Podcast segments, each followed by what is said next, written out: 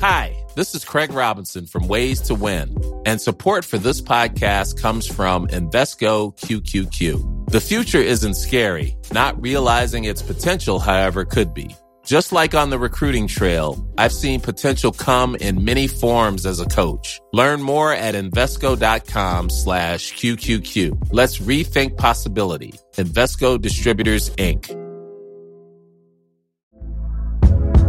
Hey there, it's Michele Norris. I'm host of a podcast called Your Mama's Kitchen. When I travel, I'm usually looking for a way to find a taste of home when I'm not at home. And one of the things I love to do when I am at home is entertain. And Airbnb allows me to do that. When I was in California recently, I rented a house that had a great kitchen. And when we were sitting around the table, we're all thinking, we're in someone else's house. Someone could be in all of our homes as well. If you have a home, but you're not always at home, you have an Airbnb. Your home might be worth more than you think. Find out how much at airbnb.com/slash host. Many of us have those stubborn pounds that seem impossible to lose, no matter how good we eat or how hard we work out. My solution is PlushCare. PlushCare is a leading telehealth provider with doctors who are there for you day and night to partner with you in your weight loss journey. They can prescribe FDA-approved weight loss medications like Wegovy and Zepbound for those who qualify. Plus, they accept most insurance plans. To get started, visit plushcare.com slash weight loss. That's plushcare.com slash weight loss. An Erios original.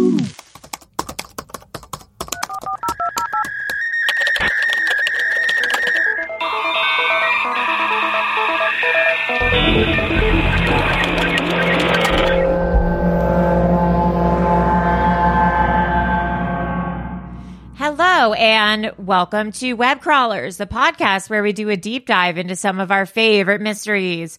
Each week, we will introduce our topic, lay out our research and findings, reveal some conspiracy theories, and conclude with our own hypothesis. I am Allie Siegel. I am Melissa Stetten. And producer Maria is still MIA.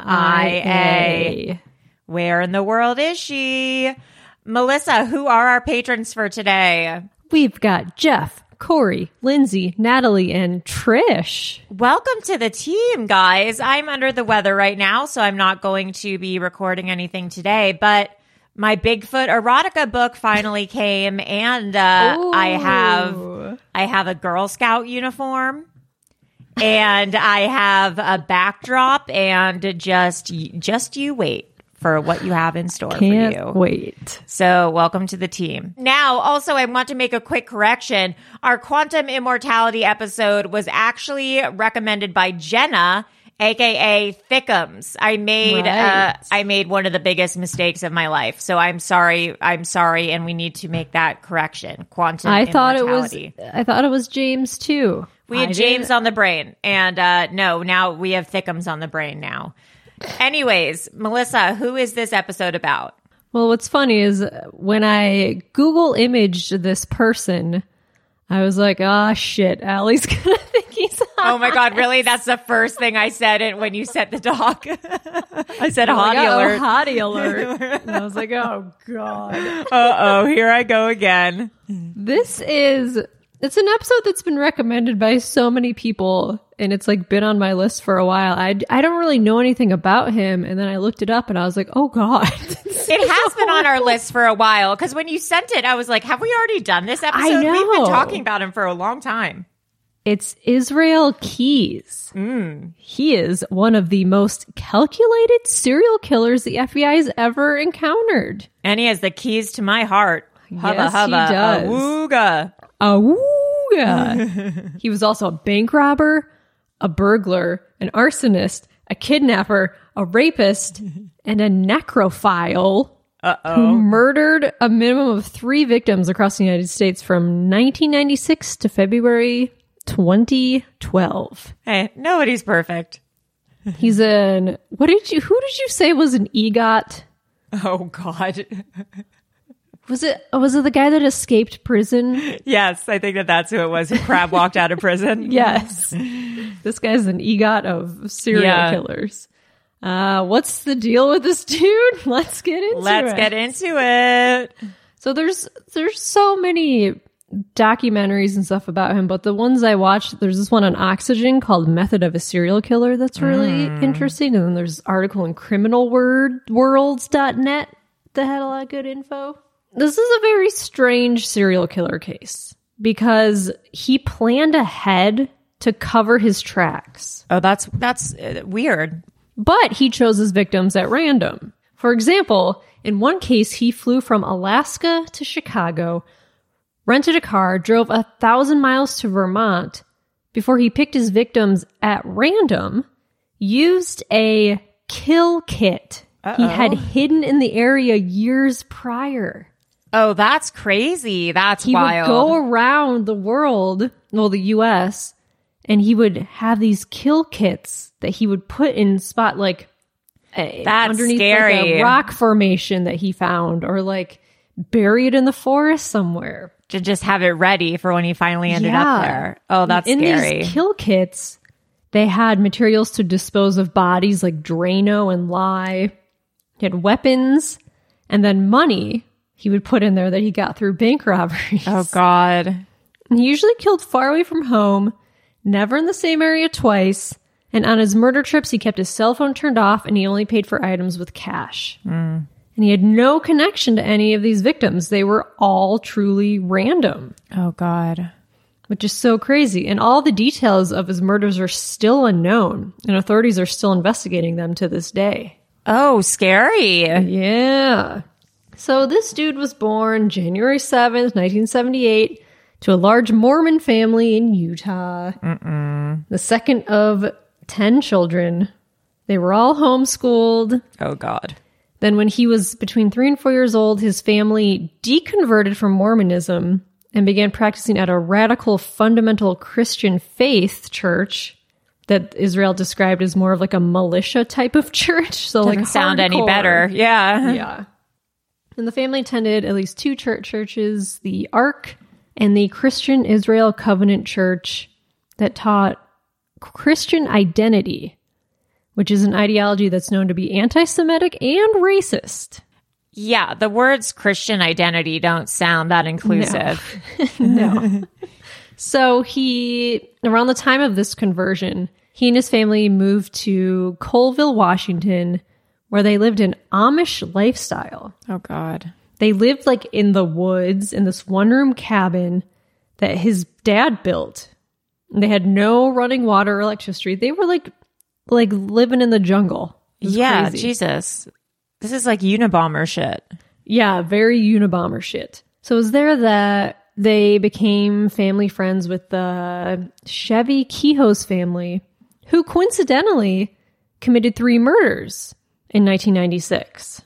Oh God. So kind of uh, coincidence? I don't This know. seems like it was like learned behavior, to be honest. Like I kind of I don't feel bad for him, uh, but it seems like this is a lot of weird childhood learned behavior stuff. Yeah, if you're like very isolated in the woods and you have like no socialization. And your only neighbors are murderers, like yeah. Uh not a good upbringing. yeah. So by his teenage years, Israel was not really into Christianity anymore and he became interested in Satanism. Mm, yeah, the two genders, Christianity and Satanism. Yeah. It was like the 80s, I think. yeah, yeah. makes sense. So he was very secluded from the outside world. They lived in the forest, no socialization with people other than his own brothers and sisters and like maybe a few friends. And then in an interview, he said he had disturbing thoughts as a kid. He thought that these thoughts were normal. He's like, there's a ton of interview with interviews with him in Oh, God. prison. He would say like, I had these crazy thoughts, but like I just thought everyone else had these crazy thoughts I thought they're normal. and that they're normal. So one day Oh no. he got a cat and he oh, tied a rope around its head, hung it from a tree, and then he shot it. okay, I hate him now. And he thought it was hilarious. Oh nope. and then another enemy. kid he was with started vomiting because it was so disturbing. Yeah. But Israel just laughed. He was like, What? He's like, That's hilarious. Why is that kid vomiting? Like he didn't understand. Yeah. No, no, no, no, no. It's never a good sign when kids fuck with animals. That's like the first Yeah, no, that's like a serial. That's a serial killer indicator. That's what they always say That's on the like TV shows. What was that show? Mindhunter. Yeah, where Where that guy's kid, like, he Yes. killed another kid or something. And he's like, oh, fuck, I have a serial killer. Yeah, for have a son." serial killer kid. Yeah. So at some point, Israel was disowned by his father, couldn't see his mom for an extended period of time. So he didn't have really good relationships with his parents because he was at one point an atheist. He hmm. joined the military. He had questionable choices in women, Me. loose women. Yeah, he like loose loose women. So then when he was 20, he joined the army and he served for about two years. God, these serial killers are always in like the army or the or the pol- or police They're obsessed with being having authority or or authority like, and like control and stuff. It's really yeah. He got a couple military awards and he was discharged at the rank of a specialist. Uh, his former friend said he was like quiet and reserved, but that he drank a shit ton on the weekends and he was super into Insane Clown Posse. Oh God.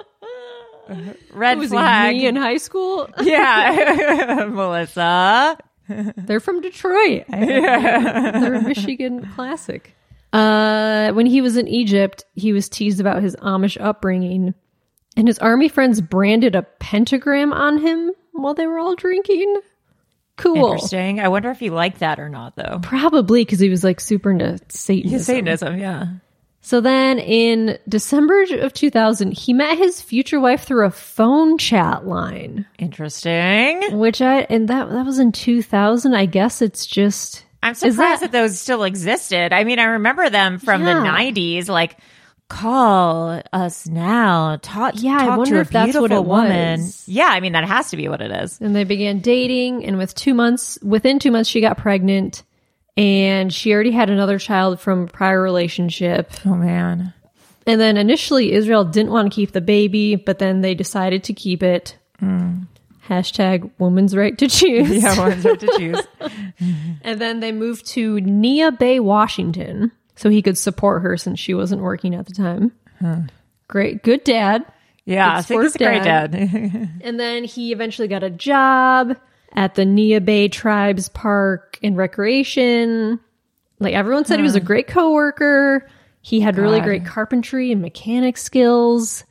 And he had a friend who also loved the NFL. They were obsessed with the NFL.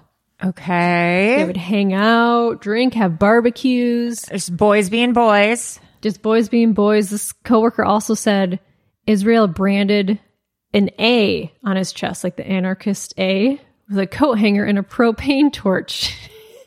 Uh, I'd be like, this night has gone awry. It's time to It's a little call it. wacky. Just boys Israel. being boys. Yeah. Uh, he got engaged to his girlfriend, and his fiance noted that he was very tight with money, but he wasn't the jealous type. And she said, I couldn't find where this quote came from, but it said he watched normal pornography and had no unusual fetishes, and he was never violent. Well, I think he's probably that way with her so he can Yeah. have a cover, you know, like Yeah. obviously he had a lot of violent and unusual tendencies that he had to take out other places. Yeah. I mean, I feel like almost all serial killers were married and had very normal lives and then had this insane the night, the East Area rape at the Night Stalker guy, Ted who Bundy. they just who they just caught, who had like a whole family, was like a great dad. it's crazy. Yeah. I mean, like so he's, crazy. yeah. It could be your spouse. You Watch never out. know. Watch out. Uh, so then Israel broke up with his girlfriend, his baby mama. He moved into his own house, but they still continued to see each other. And then he got another girlfriend, moved to Anchorage, Alaska. Alaska. Uh huh. And then his girlfriend eventually moved back up there with him. He started a construction business. Always construction. Always construction. Yeah, so they can bury the bodies. Yes. He's reported to have a great relationship with his daughter. a coworker said he was very protective of his daughter, so much so that he said the way that he knew Israel trusted him was that Israel had let him drive his daughter to the airport one time. So he's like totally trusted him around his kids. Well, he's probably super protective of his daughter because he knows that there's crazy serial killers out there who prey on women. Like, he, Yeah, that's exactly why. Uh, he would often do his daughter's hair, put her, her hair in pigtails or French braid. so weird. Weird. That comes into play later. Oh, God. Now let's get to Samantha Koenig.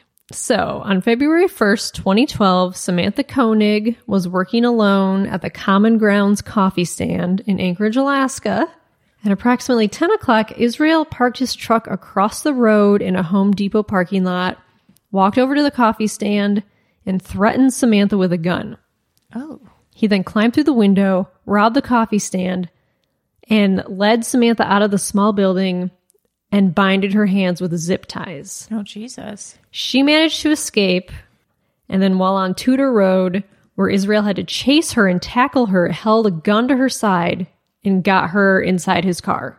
Oh, my God. And at 10:30, Samantha's boyfriend arrived to the coffee stand to pick her up from work, but the coffee stand seemed to be closed. There's no sign of Samantha. The lights were off. The stand was locked up for the night, and her boyfriend tried to text and call her, had no response. And Samantha's boss was out of state, so he checked the security system and he saw that Samantha had been abducted.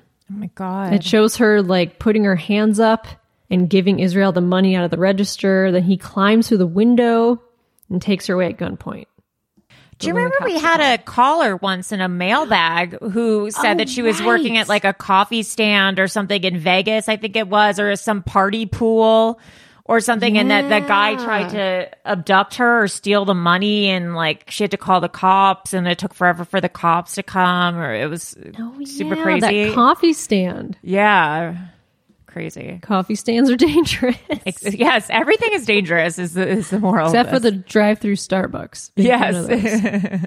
Uh, so then at 11:24 p.m., Samantha's boyfriend got a text from her phone that said, "F you asshole, I know what you did. I'm going to spend a couple days with friends. Need time to think, plan, acting weird, let my dad know." And so he was like based on the way the text written with like spelling errors, yeah. like Samantha's boyfriend did not think that she wrote this text. For he was like, sure. "What the fuck?" And then 11:53, he got another text that only said "f you." He tried texting and calling back, but didn't get a response. He's like, "Ah, this is not this- Samantha." This is not Samantha. So then at 3 a.m. that night, Samantha's boyfriend saw a dude who turned out to be Israel Oh God. outside of his house, going through him and Samantha's car with a mask on. Oh fuck. But he didn't put two and two together. He thought it was unrelated. He's like, why is a guy breaking into my car? Huh, that's weird. And then he realized that stolen from the car was Samantha's driver's license, his, and all their credit cards. Fuck. So then a half hour later, Israel attempted to withdraw money from a ATM uh, from like Samantha and her boyfriend's accounts. Jesus. So then he Israel drove around with Samantha in his truck for a couple hours and he stopped at a local Anchorage park to tie Samantha to a bench in his truck. Then he brought her to a shed in front of his garage at his own house that he had set up for 2 days before. Oh my god. And he put down a tarp, a foam mat, a sleeping bag, two space heaters and a radio. Weird. So once he got Samantha into the shed, he tied her with zip ties and rope, sexually assaulted her. Then he murdered her by oh. strangling her and stabbing her, Oh god. wrapped her in the tarp, placed her inside of a cabinet that was inside the shed, Jesus Christ. and then just went back inside his house, took a shower, and then got his daughter ready for their flight from Alaska to Houston. Oh my god. was like, hey, time to go. That's so terrifying. Yeah, he called a cab and then he purchased a rental vehicle in Texas, drove to Louisiana, and dur- while he was on the road, the Anchorage Police Department was like looking for Samantha. Yeah. So in Louisiana, Israel and his daughter went to a kids' Mardi Gras before going on a five day carnival cruise. That sounds fun. I mean, that sounds like a good time. and after returning from the cruise, his daughter and him spent uh, time with family in Texas. Just a little so mini crazy. vacay. Yeah, he's just like, I just raped and murdered and kidnapped someone, and now I'm going to go on a carnival cruise. Like, crazy. And then he left home in Texas and he left a note on the bed saying that he had to fix his windshield and find a place to hide his guns. And then he his family texted him and said they could bring his guns to someone's house for him, but he did not respond. I guess he couldn't fly with his guns back oh, to oh, right. Alaska. And then he was gone, like his daughter was with his family members. He was kind of gone all day. Hmm. And they, he texted his family and was like, Oh, I'm stuck in the middle of nowhere. And the family's like, oh, Well, where are you? We'll, we'll try to find you and pick you up. Turns out he was robbing a bank. Oh my God, this guy. My God. He was robbing a bank. And then he, on the 16th, after he got back to his family's residence in Texas, he, and then broke into a house, stole jewelry, lit the house on fire, and then just got on his, got on a plane with his daughter and flew back to Alaska. Let's take a quick break for announcements. Web Crawlers has a Patreon to get access to bonus episodes, shout outs, merchandise discounts, and other rewards. Please go to patreon.com slash webcrawlers. You can donate as little as $2 a month to become a patron. Also, please rate and review us on Apple Podcasts. If you give us a five star review, we will shout you out. Also, Irios has a hotline. Insert jingle here. 626 604 6262. it has really been popping off and please continue to call us and we will play them on our mil- we will play your voicemails we will play your voicemails on our mini mailbag episodes Many of us have those stubborn pounds that seem impossible to lose, no matter how good we eat or how hard we work out. My solution is PlushCare. PlushCare is a leading telehealth provider with doctors who are there for you day and night to partner with you in your weight loss journey. They can prescribe FDA-approved weight loss medications like Wegovy and Zepbound for those who qualify. Plus, they accept most insurance plans. To get started, visit plushcare.com slash weight loss. That's plushcare.com slash weight loss. If you thought the only way to get a more defined jawline with natural looking results was through surgery, think again. Juvederm Volux XC is a non surgical injectable gel filler that improves moderate to severe loss of jawline definition and can help you achieve natural looking results with little downtime. Even better, this improved definition lasts up to one year with optimal treatment. No maintenance required. Improve jawline definition for a smooth, sculpted look with Juvederm Volux XC. For important safety information and to find a licensed specialist, visit juvederm.com. That's J U V E D E R M.com. Not for people with severe allergic reactions, allergies to lidocaine, or the proteins used in Juvederm. Common side effects include injection site redness, swelling, pain, tenderness, firmness, lumps, bumps, bruising, discoloration, or itching. There's a risk of unintentional injection into a blood vessel, which can cause vision abnormalities, blindness, stroke, temporary scabs, or scarring. Talk to a licensed specialist to find out if it's right for you. My business used to be weighed down by the complexities of in person payments. Then, Tap to Pay on iPhone and Stripe came along and changed everything. With Tap to Pay on iPhone and Stripe, I streamlined my payment process effortlessly. Now I can accept in person, contactless payments right from my iPhone. No extra hardware required. What's truly remarkable is how I can cater to all of my customers' payment preferences. Whether they're using cards, Apple Pay, or other digital wallets, Tap to Pay on iPhone and Stripe ensure a smooth checkout experience every time. And it's not just me. Stripe helps businesses of all sizes, from local markets to global retailers, scale quickly and stay agile. To learn how Tap to Pay on iPhone and Stripe can help grow your revenue and reach, visit stripe.com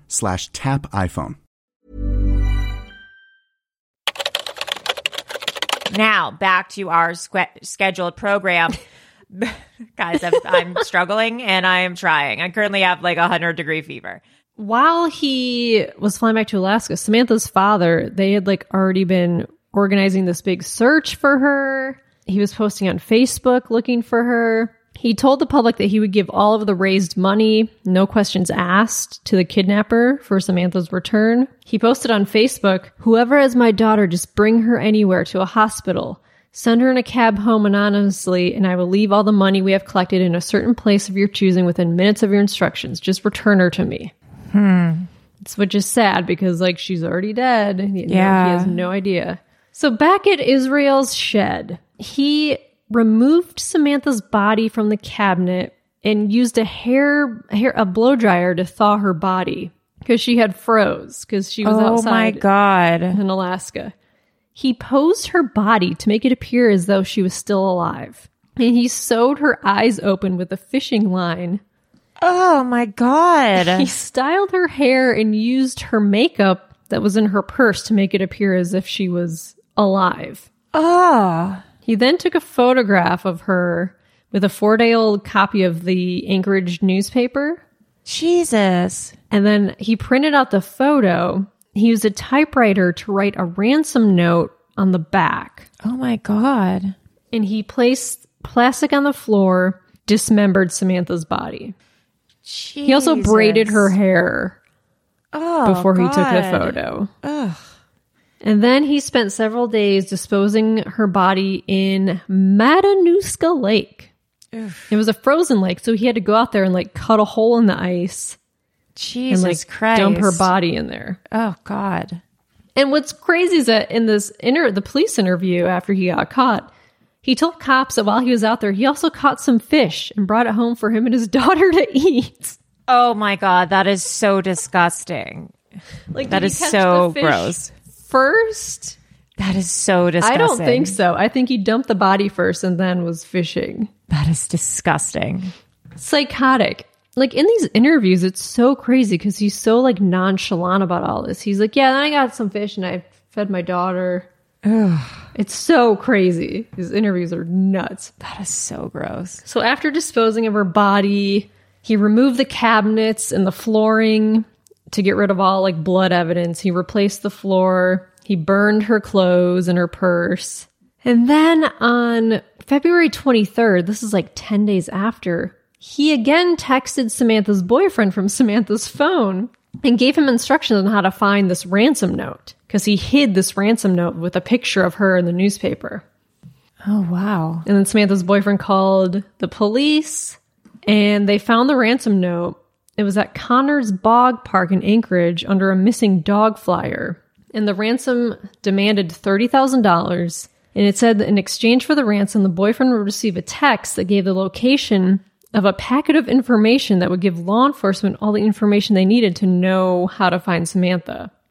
It was like a little treasure hunt. And the note also included her boyfriend's debit card number. And the note read, said, I may not use the card much in Alaska due to small pop, but as I will be leaving soon, I will be using it all over. And she almost got away twice, once on Tudor Road and once in the desert. Must be losing my touch. Oh my god. Why would you say that in a Yeah, what? note? So then Samantha's father deposited $5,000 into the account that he had uh, that he wrote on the note. And then that night Israel tried to withdraw the ransom money wearing a face mask, but he could only withdraw $500 at a time. ATM limits. And then a week later, Israel and his daughter flew to Las Vegas. Oh That's where God. Allie just was. You know what's so weird is I was about to say something about Las Vegas when you said the ATM thing. Is that if you use an ATM in a casino, they charge you like eight dollars Oh, yeah. ATM fee. It was so crazy. Yeah, because they can get away with it because Yeah. got gamblers like, I need money. Yeah, I need the money. Need yeah, it." so wild. Yeah.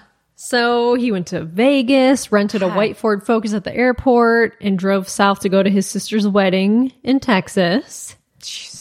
On the drive, he used Samantha's boyfriend's debit card in Arizona, New Mexico, Texas, so they could see on a map where he Yeah. was going. Do you not realize this is all tracked? Like this can all be tracked. Yeah, it seems really stupid. So then he got to his mother's house. Uh, but the cops knew what type of vehicle he was in because they saw all the surveillance footage. Oh my God. So they were like on the hunt for him. Then on March 13th, 2012, the Texas Highway Patrol located a vehicle matching the description of his rental vehicle at a Quality Inn and Suites parking lot in Lufkin, Texas. Uh oh. And it was the only hotel near the last place he tried to use Samantha's boyfriend's debit card. And so the authorities went to the front desk and like asked for a list of people who were staying there. He saw the car, the white Ford Focus, and he also noticed pink clothing that he assumed was a woman's belongings. So then they surveilled this vehicle, and within 15 minutes, Israel exited room 215 and put the items in the rentals trunk. And then the police saw that room 215 was registered to an Elijah Keys. He didn't even. You gotta Use- change your your last name. Yeah, bro. he didn't even use like a full alias. Stupid. And then the police pulled him over under the suspicion of using fraudulent uh, debit cards because they couldn't really get him on murder because they didn't really have any evidence Right. yet. So they could take him in over like fraudulent Yeah. ATM uses.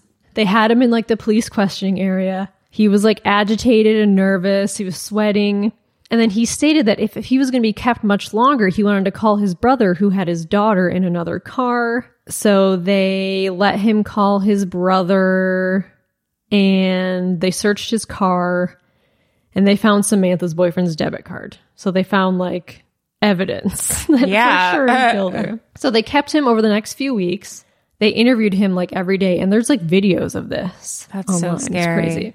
So after four days, he admitted to using the card, but claimed that an unknown person had left a bag which contained Samantha's cell phone and her boyfriend's debit card in the bed of his truck while it was parked in the driveway. Uh, yeah, an unknown person. Obviously, sure. Yeah. that's not true. But then he began admitting his crimes. And a lot of what he has been told has been confirmed. But like despite this, he was very careful about what he said so he could use information to his benefit. He was like very calculated. He would often ask for cigars, Snickers bars, and an Americano. He's like, I'll tell you about two more bodies if I get a cigar, Snickers bar, and Americano okay. an even trade. So he is suspected to have burglarized over 30 homes in the United States, including one confirmed in Texas that he lit on fire. Uh, there was a bank robbery in Texas the same day as another burglary. Uh, he there was another bank robbery in Tupper Lake, New York, in 2009. Uh, and the authorities believe that there are more kill kits hidden around the country. Oh my god, that's terrifying. Yeah. Uh, his first known violent crime is thought to have occurred in 1997, where he abducted and raped an unknown female near Maupin, Oregon. Jesus. So, in the summer of 97 or 98, he allegedly sexually assaulted a teenage girl who had been tubing with her friends down the Deschutes River. Although this was not his first sexual assault, he admitted that he stalked her from a tree line before very violently sexually assaulting the girl, who he estimated be- to be between 14 and 18 years Ugh, of age, God. by knife point. Ugh. He said he was originally planning to murder her as part of a satanic ritual, but then he let her go in the river tube that he took her from. Fuck. Weird. Yeah. And then there's the murder of Bill and Lorraine Currier. So in 2011, Israel flew from Anchorage to Chicago.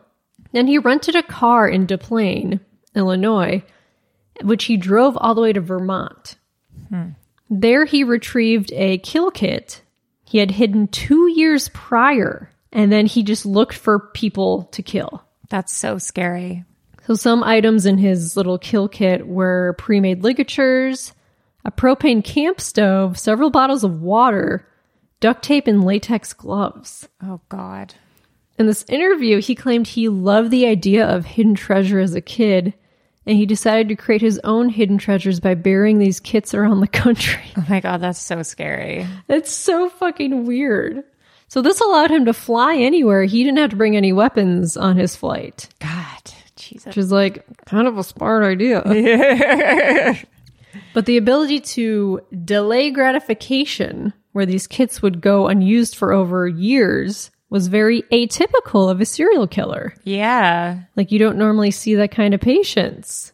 So that's why the cops were like, "This is fucking weird." Yeah, that he would like is weird. plan these in, in advance. So Bill and Lorraine were a middle-aged couple who lived in Burlington, Vermont. On June eighth, twenty eleven, Israel broke into their house. He targeted them because the house looked like it was easy to break into.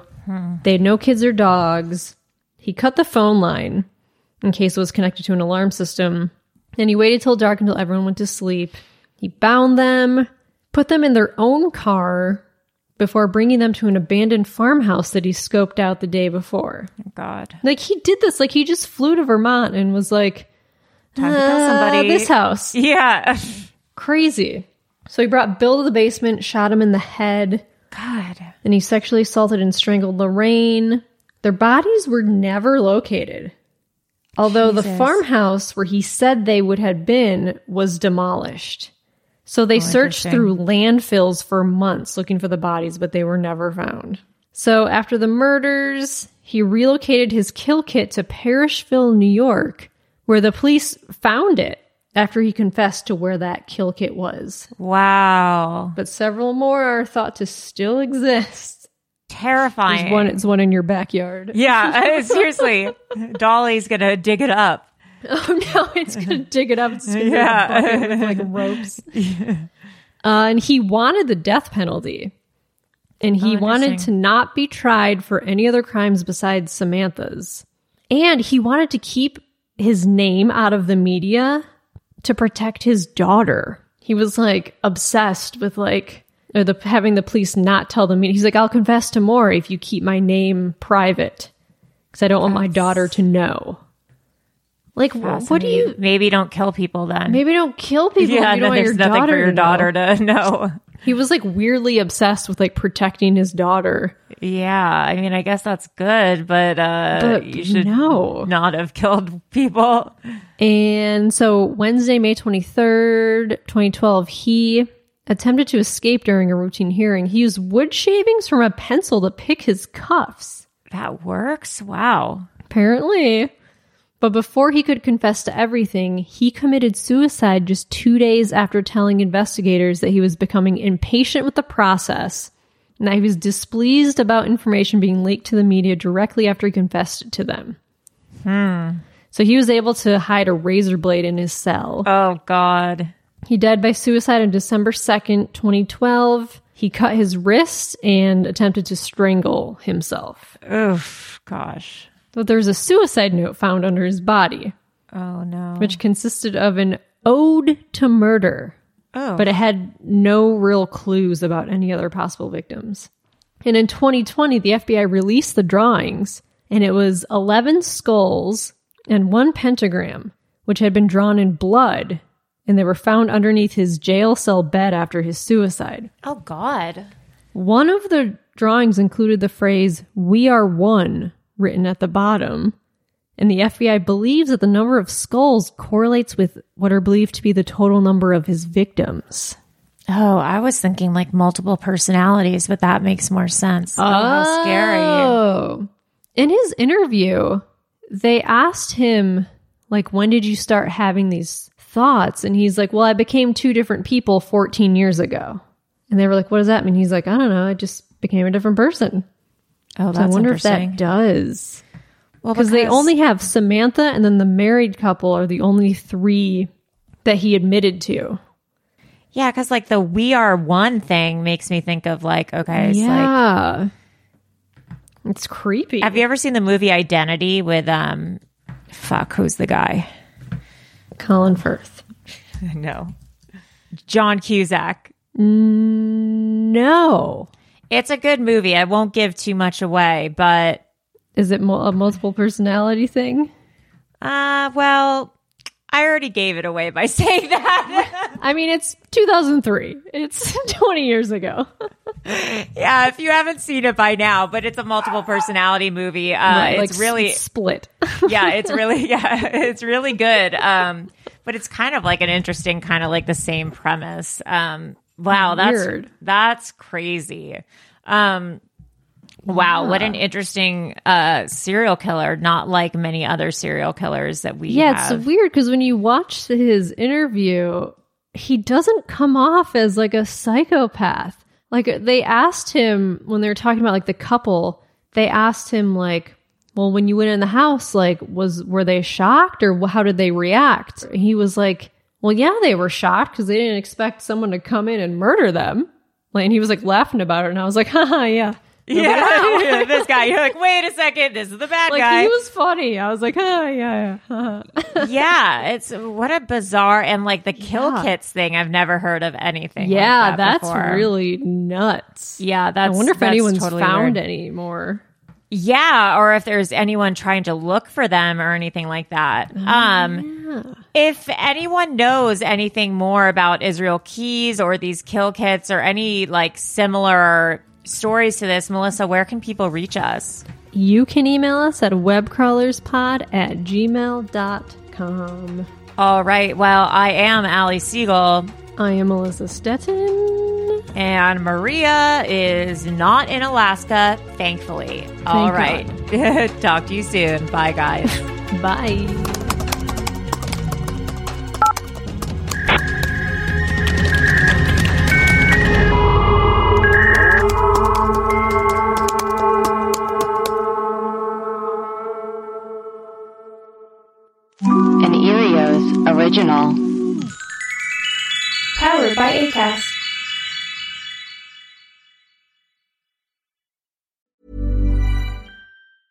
Hey, it's Danny Pellegrino from Everything Iconic. Ready to upgrade your style game without blowing your budget? Check out Quince. They've got all the good stuff shirts and polos, activewear, and fine leather goods, all at 50 to 80% less than other high end brands. And the best part? They're all about safe, ethical, and responsible manufacturing. Get that luxury vibe without the luxury price tag. Hit up quince.com slash upgrade for free shipping and 365 day returns on your next order. That's quince.com slash upgrade. Hold up. What was that? Boring. No flavor. That was as bad as those leftovers you ate all week. Keke Palmer here, and it's time to say hello to something fresh and guilt-free. Hello Fresh. Jazz up dinner with pecan-crusted chicken or garlic butter shrimp scampi. Now that's music to my mouth. Hello Fresh. Let's get this dinner party started. Discover all the delicious possibilities at hellofresh.com. My business used to be weighed down by the complexities of in person payments. Then, Tap to Pay on iPhone and Stripe came along and changed everything. With Tap to Pay on iPhone and Stripe, I streamlined my payment process effortlessly. Now I can accept in person, contactless payments right from my iPhone. No extra hardware required. What's truly remarkable is how I can cater to all of my customers' payment preferences. Whether they're using cards, Apple Pay, or other digital wallets, Tap to Pay on iPhone and Stripe ensure a smooth checkout experience every time. And it's not just me. Stripe helps businesses of all sizes, from local markets to global retailers, scale quickly and stay agile. To learn how Tap to Pay on iPhone and Stripe can help grow your revenue and reach, visit stripe.com slash tap iPhone.